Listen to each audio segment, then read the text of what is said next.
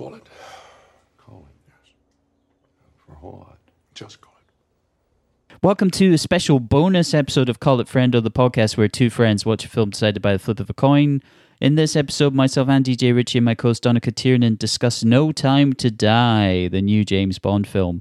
We talk about our general reactions to the film before moving into spoilers as we break down and react to the plot. You can find us on Instagram at Call It Friend or Podcast. Drop us a line there with any feedback or recommendations. We'll be back in a few days with episode 51 about the uber successful Bollywood hit 3 Idiots. Peace. I should have known I'd leave alone. Okay, so this is going to be a one-off episode talking about the new James Bond film, No Time to Die. I think first we can just give some spoiler-free feedback on what we thought about it. Then we can move into very, very briefly discussing the cast members and what we thought of their roles and performances. And then we can go, we'll give a very quick run-through of the plot and if we can make sense of it. All right. First of all, I got to ask, though, do you like James Bond movies? I would say yes. I'm not a super fan or anything, but I've seen all of them. So yes. I get that's enough to qualify me as a fan, right? Definitely. And like I'll say, like I'll put it like this. There are some that I love. There are some that I genuinely think are great movies, and they're all the same type of movies. And like I love From Russia with Love, Goldfinger. Goldeneye is probably my favorite I love one. Gold. Is that what you're saying? Goldeneye is probably my favorite one. I love On Her Majesty's Secret Service, The Living Daylights, License to Kill, of the Craig ones. It's like half of them. It is not. I only named. I haven't named the Roger Moore one yet, but yeah, I do quite like Live and Let Die. Skyfall, Casino Royale. There are some that I really, really love. Yes, okay. And they are kind of ones that I suppose, crucially enough, work within the formula, which is why I think it's important. Like, for me, this is a 3-star Bond movie, right? I would agree with that. And it could have been so much more, but for the fact that I don't know what made it happen this way. Maybe it was Daniel Craig exerting a bigger influence over the production or something, because he is the only actor to completely own the role down to like his Bond story is self-contained. Yes. And now that it's officially definitely yes. It's officially become no spoilers, that. But yes. Start to finish, like in the Casino Royale, you get to see him become a 00, etc. I think what people are saying that this is woke Bond, that's a bunch of horseshit. I think Bond was actually, when you think about it, with this current Daniel Craig Bond franchise, Bond was actually woke before it was cool. Like they made Moneypenny black and Felix Leiter was black, and there were stronger female characters. Q is gay. Exactly. M is a female, or was. So like they had that on their track record anyway. So I don't know where people are getting this woke Bond stuff. Maybe it's because he expresses feelings or something like that. But here would be my major issue with it. Now, this will surmise, and you can tell me yours after. I thought, to a point, like, it opened fantastically. I thought the action was really well done, particularly in the open. They really used their locations well, which is one of the things that Bond action does so spectacularly. The dialogue was good. It was shot really well, but then it decided it wanted to be about the character of Bond. And the thing is, Bond is not an interesting character. You can spin it how you want. He is cool, which is different. He's a 2D kind of a presentation, right? I'm not that interested in him, and that was finally definitively demonstrated to me with this film. I thought, if they wanted to go out on a series bang, I mean, just kind of stick to the formula and do it well would have been what I would have much more so gone for.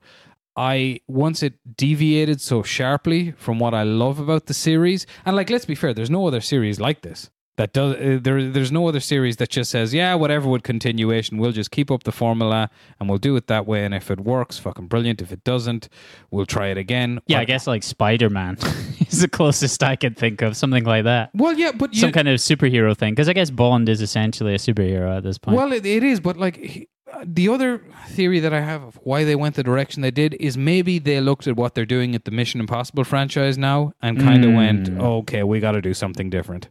Because Mission Impossible is just owning the high octane spy thriller these days. Well, remember how this series, the Daniel Craig series, started? It was a reaction to Bourne. Yeah, to Bourne, to like the early to mid 2000s. So Quantum of Solace, I remember that was shaky cameras all over the place. Yeah, and that's generally regarded as the worst of the Craig outings. So before the Daniel Craig Bonds, the one before that was the final Pierce Brosnan, which was ultimate ridiculousness. Die Another Day. Yeah. And Invisible, that was Cara, horrendous. Madonna, sword fighting, all that shit. Yeah, Rick Yuna, whatever he's called, the Asian guy with diamonds in his face, diamond face.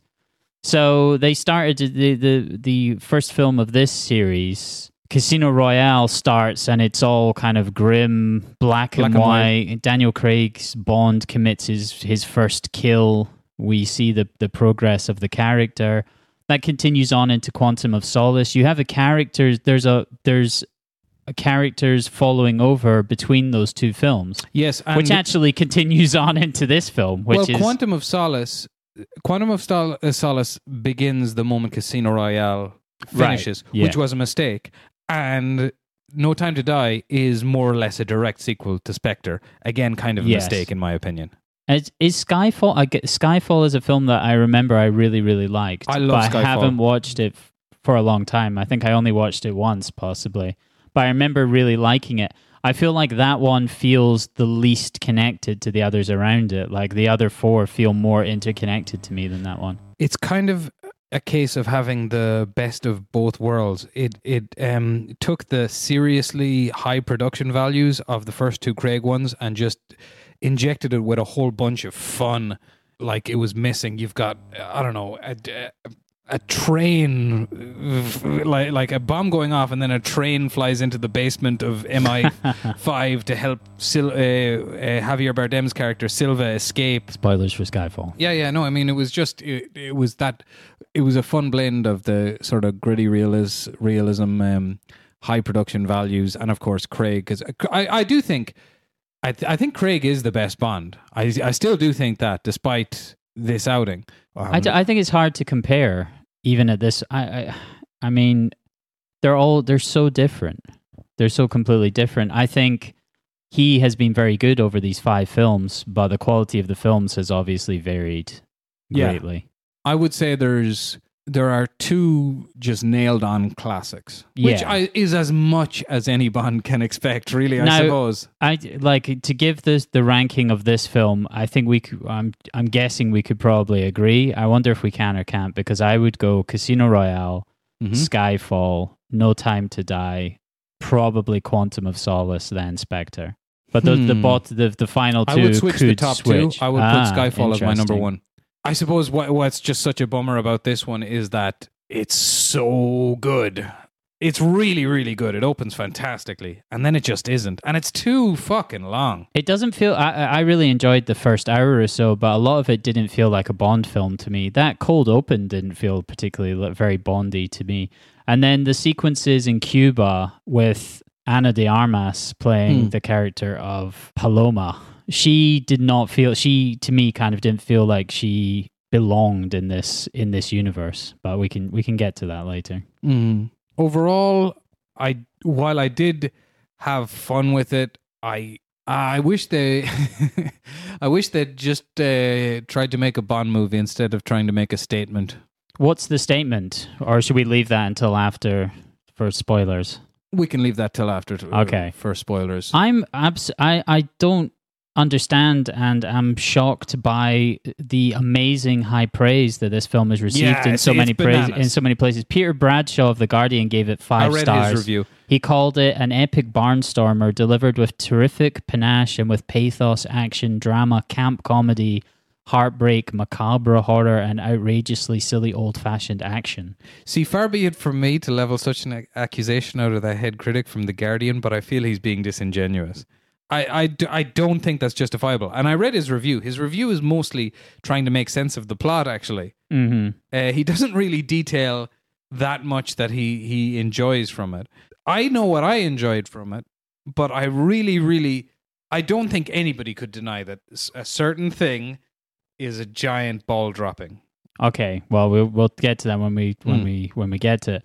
I would recommend for anyone who is going to watch this film, definitely refresh yourself with the plots of the other four films, particularly Spectre. How this film opens up, I had no idea who the father was that Rami Malek was trying to kill. I'd forgotten. I just forgotten. I was like, the carrying over of these characters. I had no idea. I was like, Madeline Swan's father is, Mr. White. Who the hell's Mr. White? That's from Quantum of Solace. And the very end of Casino Royale. Yeah, so you make sure you're familiar with the other films in the series would be my big recommendation. Because I had to come back and kind of check and go like, okay, all right, that makes a bit more sense now. Apart from that, shall we talk about the cast a little bit then? Dude, I thought they were all great. Yeah, Daniel Craig. Oh, except for one. Let's see. Who didn't I like? Rami Malek. Oof.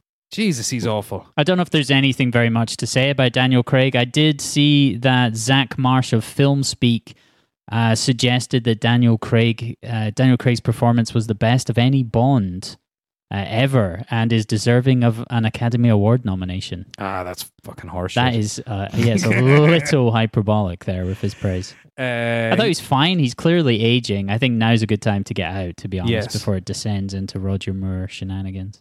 Well, I don't know. I mean, I was... I'm a big fan of Timothy Dalton in License to Kill. Mm. I've always thought that was because it's so hardcore. It's a big revenge story. Spoilers for License to Kill. Felix Leiter gets fed to sharks at the very start of it. By who? What? Oh, what's his name? Scaramanga? No, that's the man with the golden gun. The guy from Scarface. I can't think of it. Robert Davi. Is that his name? Roberto Davi or Robert Davi? Yeah. He plays this drug dealer. That's another great thing about License to Kill. There's nobody trying to take over the world. It's a drug dealer. It's just a drug dealer trying to transport loads of coke. Yeah, Robert Davi is Franz Sanchez. Sanchez is the baddie. And his henchman, his main henchman... Oh, yeah, is Benicio del Toro. Yeah, as Dario. That's right. But yeah, I always thought Dalton was great in that. It was a shame he didn't get to do some more.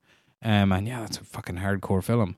And for the suave side of Bond, like the goofy side of Bond, I think Pierce Brosnan wins the day in terms of those. I thought he was very funny. He's very debonair. Yeah.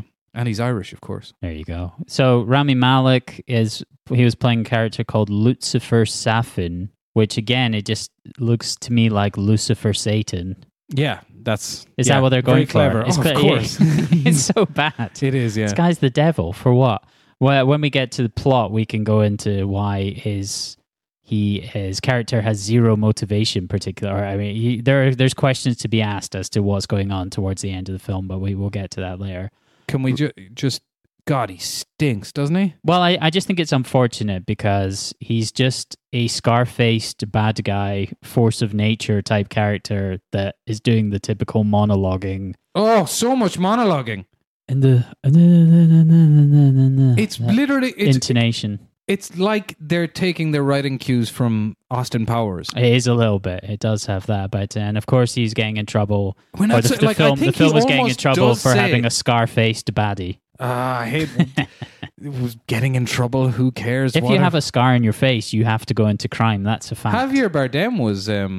he's missing half of his face, right? Yeah, because he had chewed down on a pill that was supposed to kill him, but it malfunctioned and burned all the inside of his face. Now I want to watch Skyfall. Why don't we just watch Skyfall? It's way better, but yeah.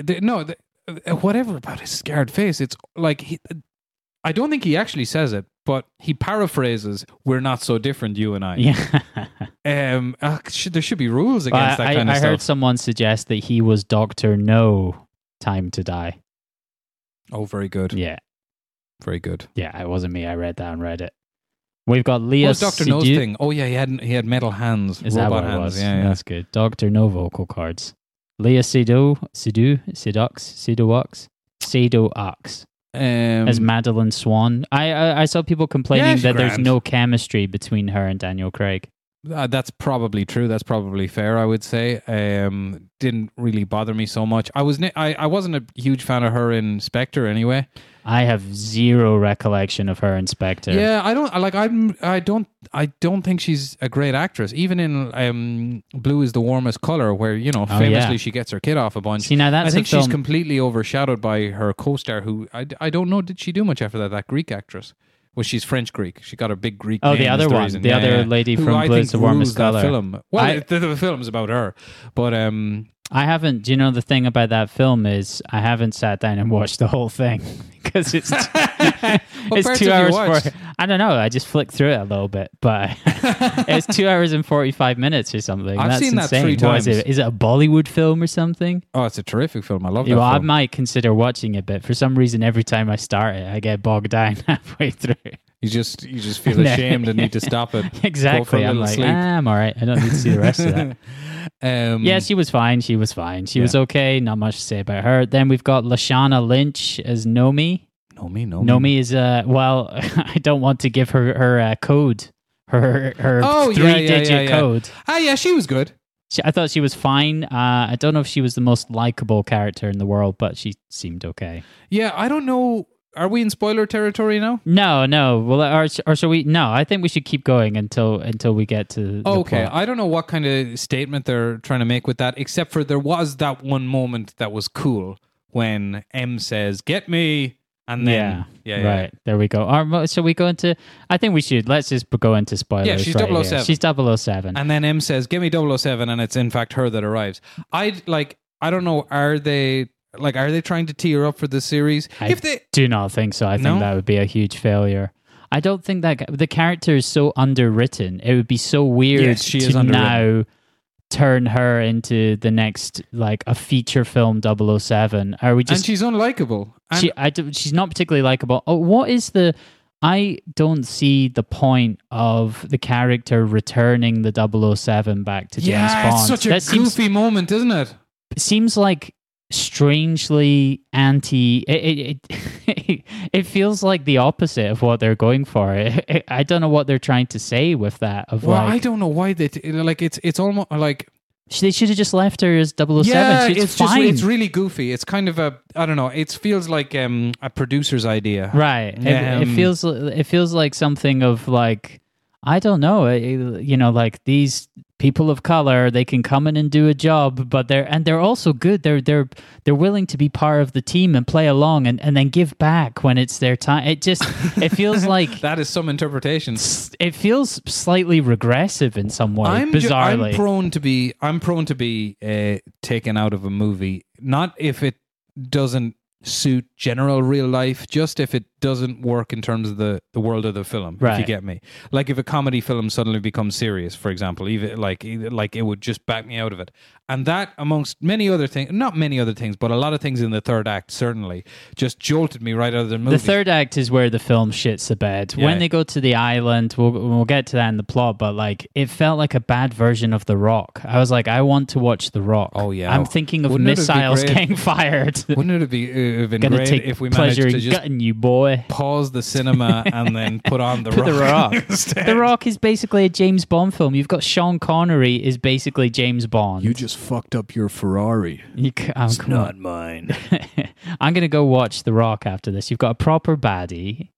Ed Harris. Come on. Anyway, winners go home and fuck the prawn queen. And you have a Bond. Yeah, exactly. That's what I mean. And the character is supposed to be James Bond as well. That's the whole thing about that. Sean Connery is supposed to be James Bond. Okay, Ben Whishaw is Q. I thought he's fine. He's likable. Totally fine. I think he always does a good job. He brings it. Naomi Harris is Moneypenny, great as always. Jeffrey Wright, I'll watch him in anything. Yeah, I just think, I mean, the death of Felix Leiter feels slightly, they're just tying up loose ends. A bit kind of like License to Kill thing again as well. Yeah. They're trying to go back to that of like, let's kill Felix Leiter.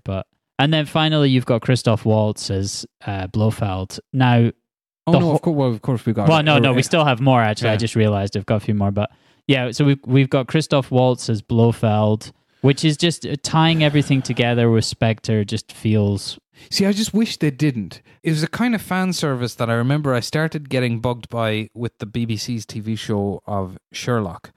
Whereas that show started out with just case by case, episode by episode, and then all of a sudden they're leaking the mythology into it. And I've read a lot of Sherlock Holmes, so I got the mythology. But I was thinking, well, what about the people who don't know what the fuck you're hinting at there?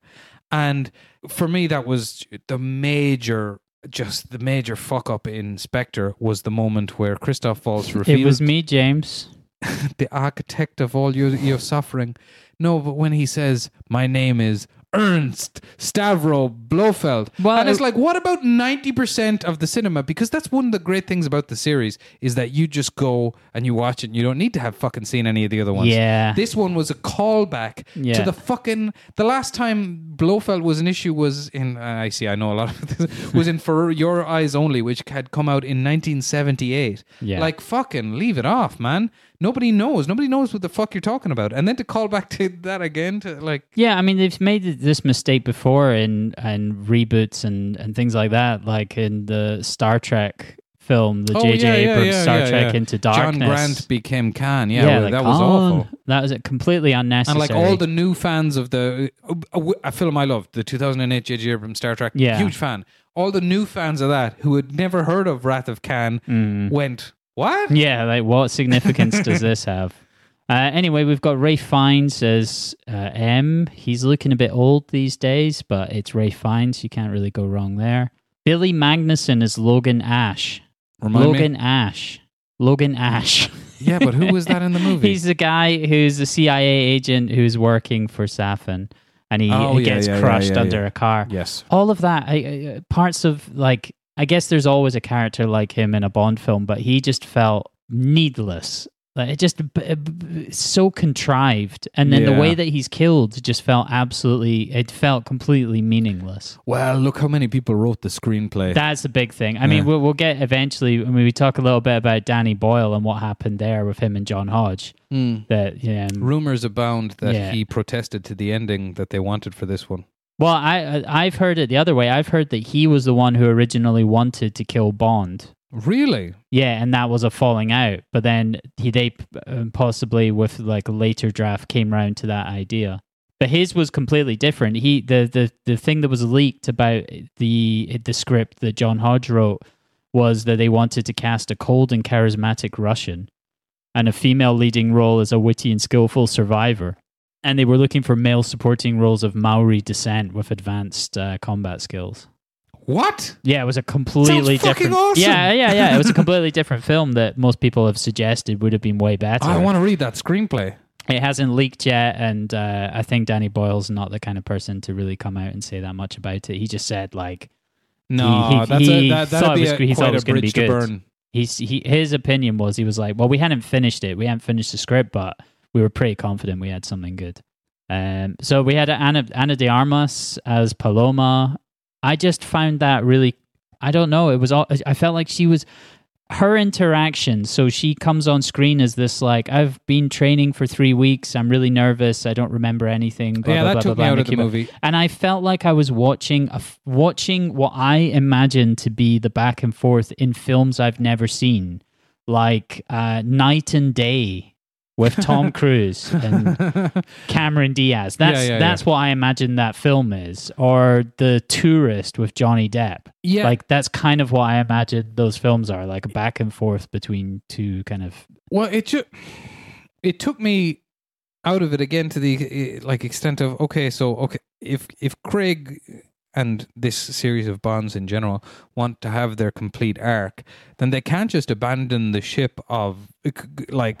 the grittiness that they sort of started with completely, because now I enjoyed her sequence and I thought that was... And you could easily scissor it out. It was a lot of fun, mate. It didn't feel very Bondy, but it was very fun. You could easily like clip it out of the movie in terms of what it contributes to the plot comfortably. Sure. But like her introduction, I just thought was goofy as fuck. I hated that. Yes. It's like, I'm very excited. It's like, you're a fucking secret agent. What are you talking... Stop! With that shit. I don't know what that was going for at all, but tonally, I don't know if they were just trying to go with a bit of a less serious tone, but it felt like something completely different. It felt like a very modern action film. The first hour was fun, But it felt like a completely different series of films. It didn't feel like a Bond film particularly to me. There's a strange little moment that I liked in it when they, before they exited the bar, they both had a drink of whiskey, which I thought, yeah, I've never seen... I've never seen working agents. Despite the fact that, like, you know, like Bond is famous for the booze, I've never seen him be so directly boozy, if you get my meaning. Two of the cinema adverts when I saw it were for Bond drinking Heineken 0.0 beer.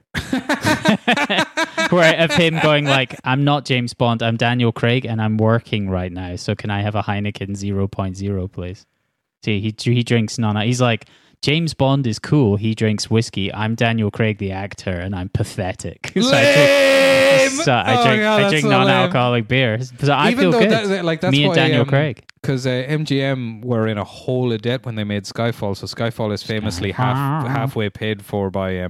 there's loads of product placement in Skyfall. Well, that's all shot in Scotland. It feels like it could be an advert for a fucking whiskey distillery. If you remember, like, in it, there's a part where they're having, like, it's stressful at the office. They're like, oh, where is 007? And then Q just goes up to M and gives him a Heineken, and they both have Heinekens. It's fucking ridiculous. You just made me think of. I remember seeing Ryan Johnson talking about how if a character uses an Apple phone, then you know that they're not a baddie. Yeah, because Apple won't let film studios have their villains use Apple phones. So baddies can only have like Samsung or some other, like, you know, Huawei. Huawei. Nokia, they're all Androids, using Huawei's. Things like that. Yeah, well, Huawei's what they're secretly using. That's where they're texting their home governments in their pocket off of Huawei. Shall we fire through the plot? Let's do it. A young Madeline Swan witnesses the murder of her mother by Lucifer Safin. Lucifer Satan. Jesus Christ.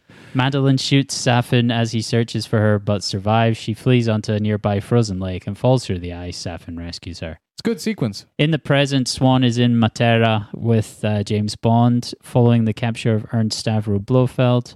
Spectre assassins ambush Bond when he visits Vesper Lynn's tomb. Bond and Swan overcome their pursuers. Bond accuses Swan of betraying him to the organization and leaves her.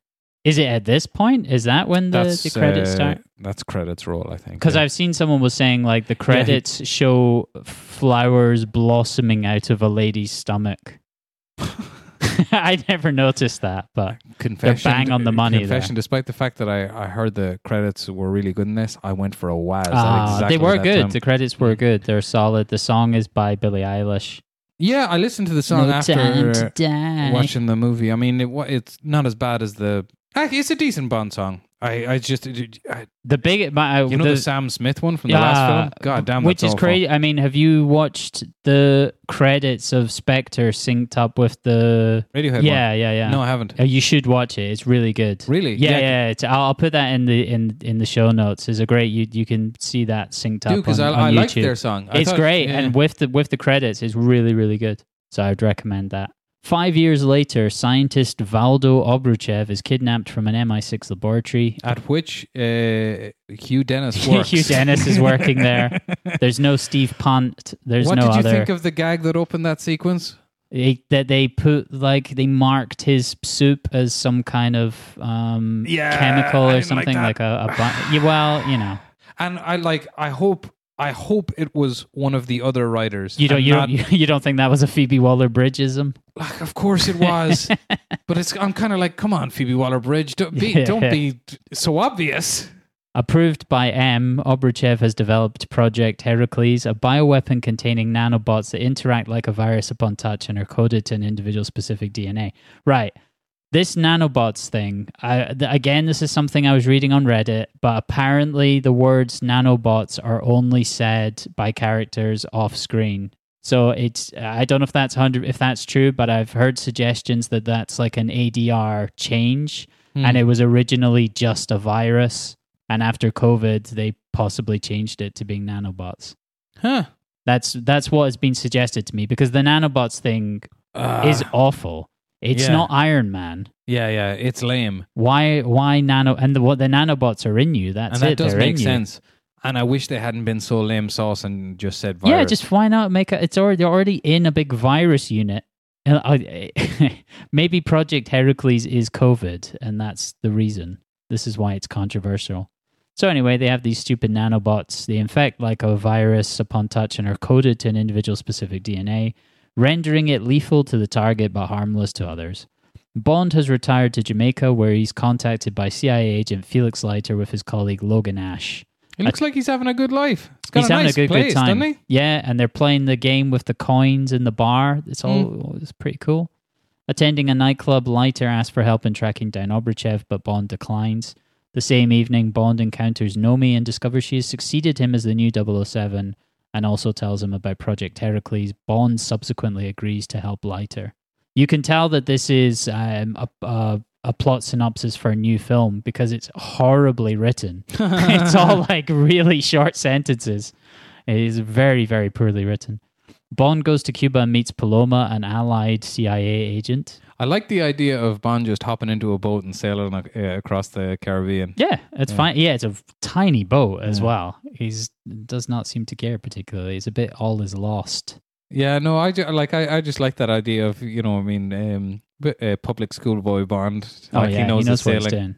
Bond and Paloma infiltrate a Spectre gathering for Blofeld's birthday to retrieve Obruchev. Blofeld uses a disembodied bionic eye to see and communicate. That was very old school, Roger Moore kind of Bond. Like, yeah. I was fine with that. I didn't mind that. Blofeld uses a disembodied bionic eye to see and communicate while still imprisoned and orders a target on Bond with a nanobot spray. Instead, the spray kills the Spectre members. Yes. As Obruchev had reprogrammed the nanobots to destroy them on Safin's orders. Because he was working for Lucifer Satan. What about all this? So basically, the entirety of Spectre is wiped out in 1 second. So they're like, oh, so that thing that was all built up in the last film, we've got all the baddies in one room and now we've killed them off. Well, okay. It didn't quite take me out of the movie because I thought it was a fun moment. But let's think about the pragmatics of it. I mean... This is an super secret evil organization's fucking Christmas party or something? What is this? To have them all in the same room? The two people, the father and the daughter of the family that own the Iron Brew Company aren't legally allowed on the same plane. Yes, but members of Spectre can hang out. Is together in the same room for a Christmas party? Yeah, to wish Ernst Stavro Blofeld happy birthday? Yeah. Come on, man. But it was specifically they were luring James Bond there to kill him because the nanobot spray was supposed to kill him, but it had been reprogrammed by Obruchev. Obruchev that whole time is just running around like a comedy character. Yes, he is a like comedy saying character. Stuff. Yeah. I guess he's like Boris. I'm invincible. Boris, I'm invincible. A Goldeneye. Oh you yeah, before. The Alan Cumming. Mm. Bond captures Obruchev to meet with Leiter and Ash on a boat. Ash is revealed as a double agent for Safin and in a fight shoots Leiter, escapes with Obruchev and destroys the boat. Bond survives, but Leiter dies from his injuries. Oh, hard times, poor old. But luckily he's like a synthetic android thing. He'll be fine. Oh yeah, that's right. Yeah, he'll be all right. He'll wash up on shore somewhere and keep going. What's that character's name again? I can't remember. Okay. Johnny Westworlds, I believe he's called. Johnny Mnemonic. That's right. James Bond and Q, it says here. It actually says James Bond Q and set up a meeting with Blofeld. I don't know what that means. James Bond and Q set up a meeting with Blofeld to find out where Obruchev has been taken with the nanobots. This is so bad. Yeah. Safin visits Madeline and blackmails her into infecting herself with the nanobots and spread it to Blofeld. She has been the only person in contact with him since his imprisonment. Right, so all that reveal, Madeline is a therapist. She's like a psychologist. Apparently that was Inspector 2. I had no recollection of any of that. No, all right. Safin turns up and he's got the mask in a box and she goes, oh. She doesn't recognize his face at all. I feel like she must have seen a bit of it when she was a kid. Yeah. It didn't haunt her dreams, his scarred face. But anyway, how old is he supposed to be, that cunt? 1,000,000 years old. I think the question is, how old is she supposed to be? Because clearly she must be like about, based on how their ages, she must be about 19 in reality. Fully qualified psychotherapist and also... she's... And there's with a 50-year-old boyfriend. Happened. And she's got like a 5-year-old kid or something. Yeah. Rami Malek in this is supposed to be at least 50, I would say, which is insane. Yeah, it is. It makes no sense whatsoever. So anyway, Madeline goes to the prison with the nanobot sprayed on her. She's scared to go, to contact James Bond. Does she think that they're actually brothers or something? No, I don't, but they haven't been in contact in years at that point. But she's like scared to physically touch him, I think. Does she think that the nanobots are going to kill James Bond? Because she pulls back and like he goes to touch her and she doesn't let him touch her. Oh, I didn't really take note of that. I just wondered if she thought they were actually brothers as opposed to being like, you're my cousin, you're my father's cousin's former roommate. What does that make us? Nothing. But aren't... Oh my God, I just had a... Like Blofeld... They use the Austin Powers storyline in Spectre, don't they? Oh, yes. Oh my God, I just remembered that. Oh my God. But isn't that based on a previous... That must be based on some previous James Bond lore, though, is it not? I don't think they came up with that. Well, it's certainly not in any of the... oh, wait a minute. I'm Connery Moore films. Wait, I'm interconnecting Spaceballs and Austin Powers there. Because I feel, is that not from, I think that's from Spaceballs. You're my cousin's father, whatever, you're like my brother's former roommate. No, in Austin Powers. Does it happen in Austin Powers as well? In Austin Powers 3, it transpires that yeah. Dr. Evil and Austin Powers are brothers. Dougie. I'm Dougie. Yeah, I watched that not that long ago, Goldmember, so it's still very fresh. It is a great film. Bond encounters Madeline in the cell, where he touches her and unknowingly infects himself before she leaves the cell. Jesus fuck, who wrote this? Blofeld tells Bond that he staged the ambush at Vesper's tomb to appear as if Madeline betrayed him. Yeah. That's even more of that, like, it was me, James. I was the one who staged the ambush at Vesper's tomb to appear as if Madeline had betrayed you. Bond attacks Blofeld. Why does he try and strangle him for any other reason than that advances the plot? There's no way that he would lose self-control like that and start strangling him. It's literally just to transfer nanobots. Oh, God. Open discussion of this film is making me dislike it more than I did when we started. Reading this insanely poorly written. How the fuck did anybody give this 5 stars? I don't know. It's mad. Now that I'm thinking about just some of these moments, they're set up just purely to service plot and they make no sense. Like, no, just to kind of drive something forward. Bond, they're ridiculous. In terms of the logic of the plot. Yes. In terms of the logic of how secure an MI5, 6, whatever facility would be, that Blofeld can fucking plan planting a bomb in Italy to fuck with Bond from the secure facility. My biggest criticism of this film, as soon as I came out of it, was that it has no faith in its audience. It doesn't think that the audience is going to be able to follow the story. Mm-hmm. Because, I mean, obviously being tied into those previous films really does not help, but they just have zero faith in the audience.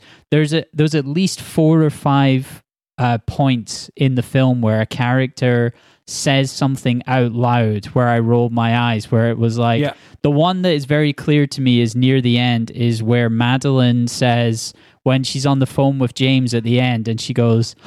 Like halfway through the conversation, she goes like, you've been infected. You've been poisoned with the nanobots or something like that. She says it out loud halfway through the conversation to just be like, just in case there's anyone who wasn't quite on the, on the same page as us, who maybe didn't quite get it. The biggest eye roller for me was definitely when Nomi says, Bond, I want Bond to be 007 again. I was like, that's awful. Yeah. That was terrible. That made no sense. Not only do they not have faith in their audience, they don't have faith in the franchise. Yes. They don't get what made this so good. And they can't just look over one franchise next door and see what they're doing in the Mission Impossible.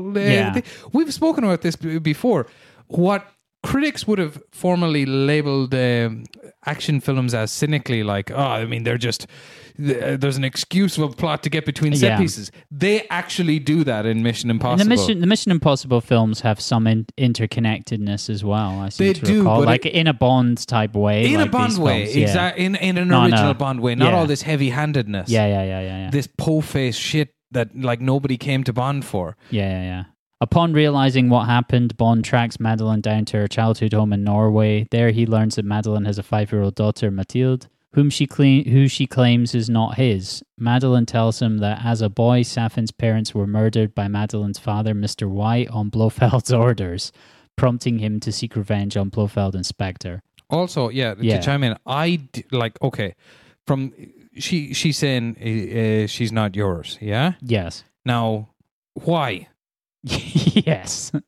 I don't know. Why introduce the daughter and not have the moment? Yes, they did it later on, but when it had already become extremely clear that she must be his daughter. I didn't get that.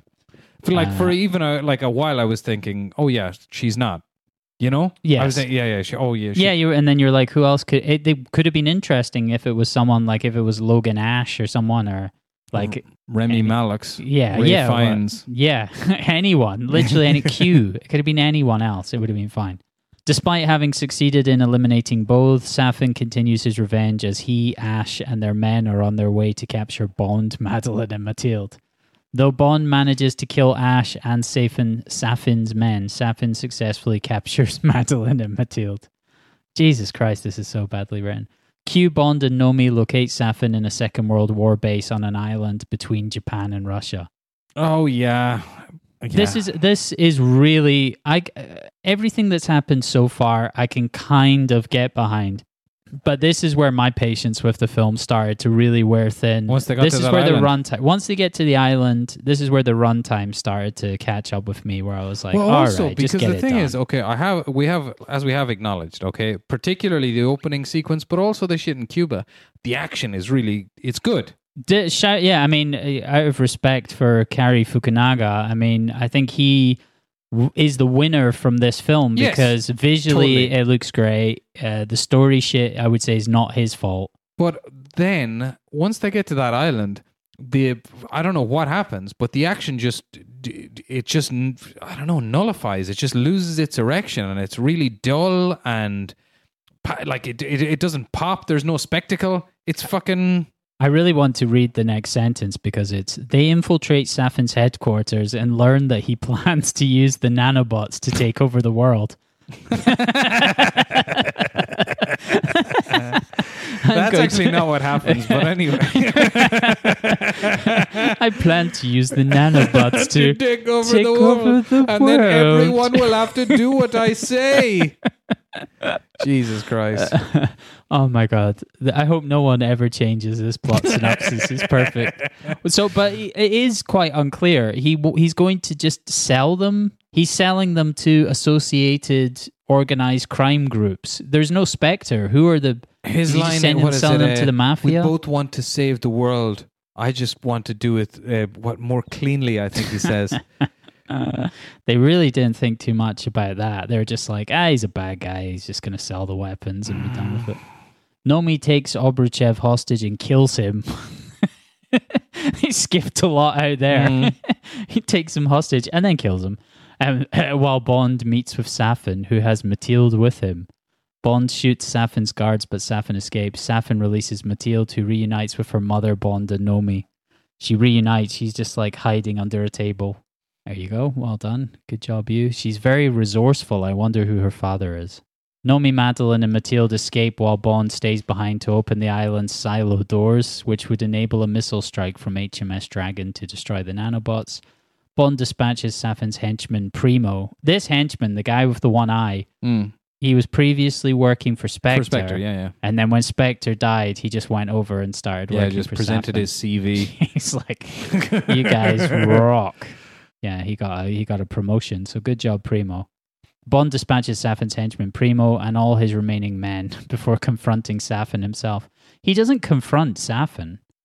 Safin, finds him and shoots him and stops him from leaving the island. Well, yeah, and then he doesn't scratch his face to get the nanobots. Yeah, he breaks the shit. He breaks the little vial of nanobots on him. They fight and Safin shoots Bond before infecting him with nanobots programmed to kill Madeline and Mathilde. Despite his injuries, Bond kills Safin and opens the silos. The killing of Safin was just felt like nothing. Yeah. So killing a henchman. Speaking by radio with Madeline, Bond tells her he loves her and encourages her to move on without him. And she confirms that Mathilde is his daughter as Bond bids her farewell. The missiles hit the island, killing Bond and destroying the nanobot factory. Destroying the nanobot factory. The Foxconn factory has been destroyed. There will be no more iPhones made from this little island between Russia and Japan. At MI6, M, Moneypenny, Q, Tanner. Shout out to Tanner. Rory Kinnear, the man who has sex with a pig. Yes, that's right. Fair play, John. MI6, M, Moneypenny, Q, Tanner, and Nomi drink in Bond's honor. Madeline takes Mathilde to Matera and she starts telling her about her father, James Bond. Your Faja. The ending was quite nice. Again, driving through those roads around the Italian coast. Very beautiful. Yeah. The score, Hans Zimmer's score, I thought was fine. Yeah. On Her Majesty's Secret Service gets a usage. A good audio reference. It was nice. Yeah. It's possible they've done the impossible and actually killed the franchise. And I genuinely mean that. I have seen a lot of people say that there's this kind of... There's a feeling among people like you can't do that. If you kill Bond, then it's done. People don't want to... It's one of those things. It's like you're saying, this is... It's how it functions. You just change Bonds. Yeah. You update it. You don't kill him because then what? Now we just restart from zero? Yeah, no, I do, like... It's not a superhero film in that way. You can kill a superhero and...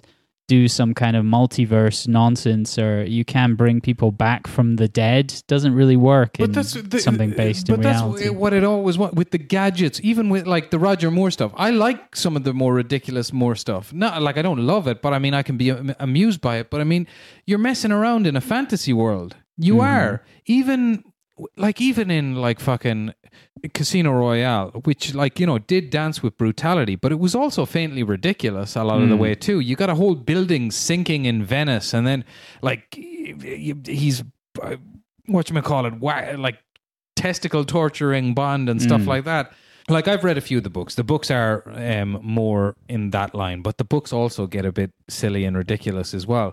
But then that's the thing. You just reset back to zero so you can have your fun time again. Mm-hmm. And it can shift between generations and nobody gets a complete cycle and nobody dies. They've only vaguely connected them in the past. Like Roger Moore visited George Lazenby's wife's grave at the start of For Your Eyes Only. And that seems like something that would go down in the 70s. Yeah, visiting another man's wife. Another man's wife's grave. But I can imagine Roger Moore and George Lazenby mourning the same woman. But I feel that they may have killed the franchise. I feel like it was I don't know how producers agreed to that ending. I don't know how. Maybe as Craig pushed it. I don't get how that passed the bar. I don't get how they could misjudge why people like it so much that they would do something like that. And I feel a bit of a Gamergate type surge of anger against the film journalist community coming up right now. Well, they're saying it's the best film that's ever been made. Yes, because I just feel it's disingenuous. People go at this, you know, they'll have a go at you for being a fanboy and saying, well, you don't own the franchise. And it's like, well, of all the franchises, I think Bond is a little bit owned by the fans. I do, because they are. It's like what M says to Pierce Brosnan in Goldeneye is like, you're a relic of the Cold War, like a sexist, chauvinist dinosaur. He fucking is. Yeah, he is. Absolutely. It's a ridiculous story that has a formula that people go for. And even when Bond went to space for Moonraker, it kind of did stick to this formula. I'm just remembering that. I enjoyed all those. I was raised on the kind of 80s Roger Moore films. Like, that was my Bond when I was a kid. So him having sex with Grace Jones while clearly a very old man. Yeah, I honestly, I can remember that very, very... Christopher Walken was a baddie. A View to a Kill. I remember that very well. Duran did the song. Yeah, absolutely. That was a good one. Yeah, I mean, it was awful, but it was a good one. But I enjoyed it. You know what? There's something poppy and nice about those. Yes, and they're fun. It kind of feels cynical, and I'm trying to figure out why. I think if you're talking about these journalists like Peter Bradshaw, The Guardian, if they're supporting this film because they feel it's in some way lines up with their politics, I just think it doesn't, for starters. I just think that's bizarre. Because I don't think this film is particularly, like, okay, maybe for a Bond film, it's showing some form of progress, but like... There are two ways to judge this film. As a Bond film and as a regular film. And I don't think it fires fully in either cylinder. Yeah, I'd agree with that. I think that's fair. Like, and there are Bond films that fire really well in both, and there are ones that fire really well in maybe only one. I mean, License to Kill is probably just a better regular film than it is a Bond film. It's not a good Bond film particularly, but it's a good kind of revenge action film. Exactly. And something like For Your Eyes Only with its underground volcano lair is a great Bond film. Not quite firing in the regular film cylinder, but whatever. But this, to me, falls flat in both. Yeah, this film starts off as a good action film, and then it kind of gets tied into all the Spectre shite. And that drags it down. Well, I'll tell you what, fucking bring on Mission Impossible 6. Quickly as possible. Absolutely. And I do genuinely think, like, I don't think it fucking, I don't think it matters who they announce now. I can't see, it'll have to be a hell of a film to get people excited about this again, because they've kind of broken an unwritten promise. You know? What, of killing Bond? Yeah, I mean, I guess they're going to have to go with something, a bit of an unusual choice. But the thing is like, is the protest against this move, because you're more on the internet than me, is it only being voiced on the internet? Protest in what way? Of killing Bond. Like, are people, like, because I haven't... I wouldn't say it's a protest, they're just people sort of bummed out and going like, oh, like, that's not good. That's not what this is supposed to be. I subscribe to the Empire Spoiler Special channel, and two of the people who reviewed that on this film on the regular podcast sounded bummed out, but they didn't want to say it on that one. So I'm looking forward to at least... this one, I do like to stick with Empire Magazine, because I don't think they get caught up in anything but what they think of it, the actual film. And I would like to hear some film journalists say, well, this is a bunch of shit. The vast majority of people that I've seen, their general response is like 3 out of 5. That's like just people who are fans of Bond, I would say, more than anything else, have just said 3 out of 5. After this discussion, I've gone down to 2. I got to be honest. That's fair enough. I can understand that. There are certainly a lot of plot points that would make me consider, going down that. Although, when guest host Andy Casper was on, he does have his ratings out of 10. So maybe I would go, I don't know if I'd go 5 out of 10 maybe. Or maybe 6. Maybe I'd be kinder. No, I'd go 4. Oh, I couldn't go 4 out of 10. Even for the visuals, that does enough for me. I think there's enough going on there. You could say that it's a waste of resources, etc., but... I got problems. Mm-hmm. Female problems. This is very much the female trouble of the Bond franchise. Yeah, anyway. I'll tell you what, I'll finish off by saying I plan to keep this promise. I made it after I watched Spectre. I'll never watch this again. I would, in a few years, I consider watching all 5 of them in some kind of insane marathon. Not all in one day, that would be mad, but just watch Casino Royale and Skyfall. Nah, I like having the whole thing, even if it's shit. I want to see how it stands together. I want to see if it holds up as like a quintology. We'll see. That actually does sound interesting. Yeah, just to see whether, because it is quite heavily linked. I think it will be ridiculous, but just to check it out. And let's face it, we watch enough crap as it is. We wants a little bit more. We certainly do. So that's the end of this episode. We will be back in a few days with our review of Three Idiots. I don't know if we can call it a review. Our talking about all what we've learned about India and Bollywood. Oh, I'm going to review that motherfucker. Okay, great. We certainly won't be going into a plot synopsis of that one, because that'll be a 7-hour podcast, and yeah. All is well. Anyway, thank you very much for listening. Bye-bye. Fool me once, fool me twice. Higher than the past.